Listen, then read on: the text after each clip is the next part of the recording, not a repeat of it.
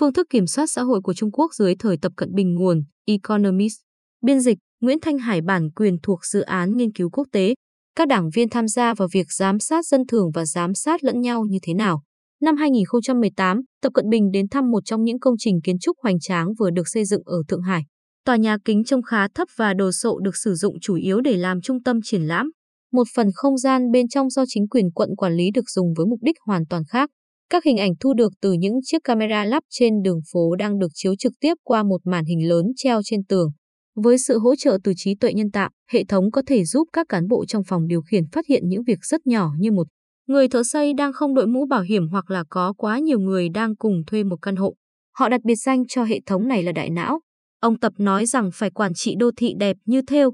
Khi hệ thống được đưa vào sử dụng, cần đảm bảo không còn những điểm mù, giám sát đến từng ngóc ngách và xử lý ngay lập tức mọi vấn đề phát sinh cho dù đó là một chiếc ô tô đậu trái phép, một nắp cống bị mất hay một sự cố bất ngờ, cụm từ mà Đảng dùng để chỉ tất cả mọi chuyện.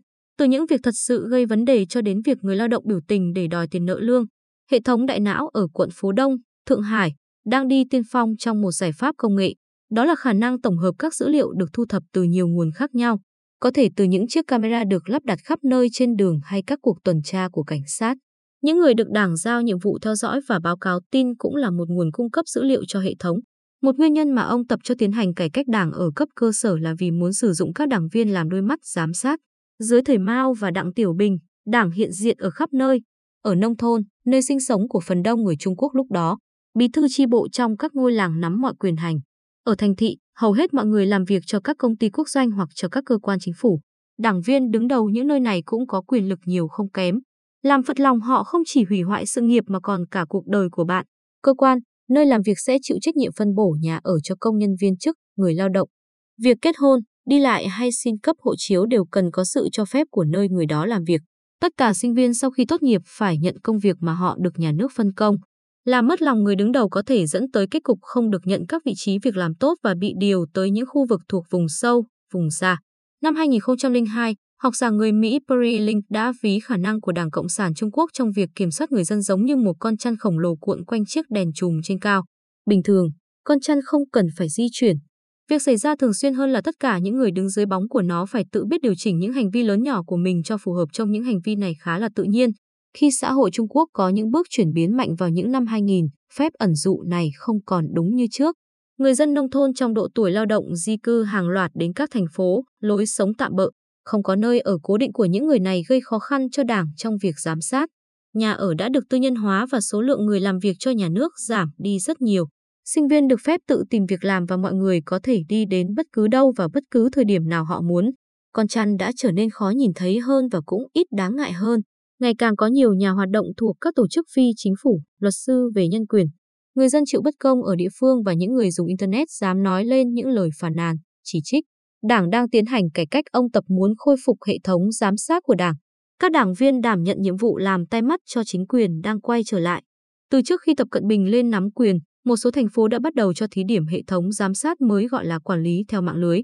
Trong đó, các khu dân cư được chia thành những nhóm nhỏ hơn gồm một số hộ gia đình. Mỗi nhóm như vậy là một ô và có một vài người, thường là đảng viên đã về hưu, sẽ được giao nhiệm vụ giám sát các cư dân khác trong mạng lưới. Khi lên cầm quyền, ông Tập đã cho nhân rộng hệ thống này ra toàn quốc. Vị trí thực của những người giám sát được hiển thị trên màn hình lớn của hệ thống đại não ở quận Phố Đông.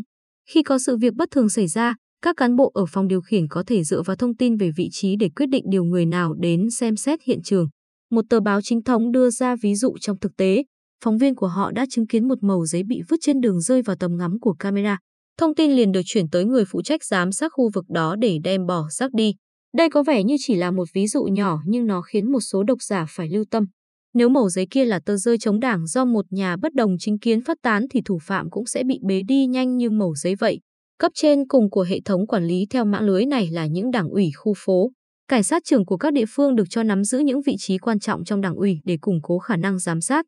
Bên cạnh đó, so với các cấp ủy đảng khác, chẳng hạn như cấp ủy đảng trong doanh nghiệp, đảng ủy tại các khu phố được trao thẩm quyền rộng hơn.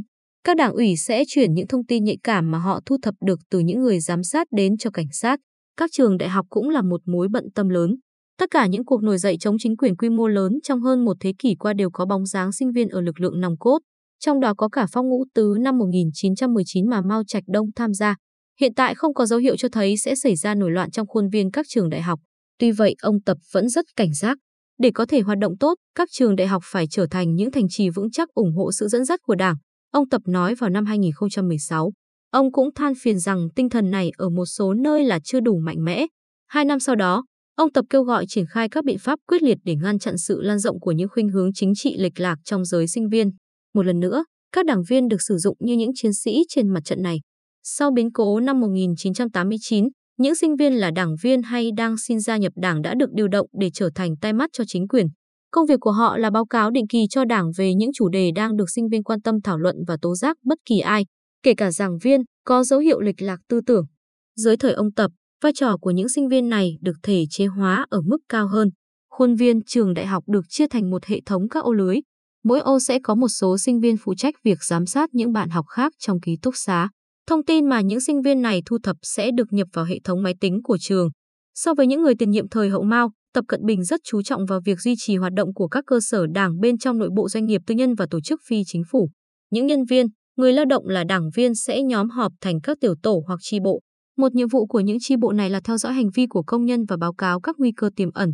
Bí thư của chi bộ cũng thường sẽ tham gia những cuộc họp của tổ chức đảng tại khu phố để thảo luận về các mối đe dọa đối với sự ổn định xã hội. Dưới thời ông Tập, sự kiểm soát chặt của đảng đối với các doanh nghiệp đã quay trở lại.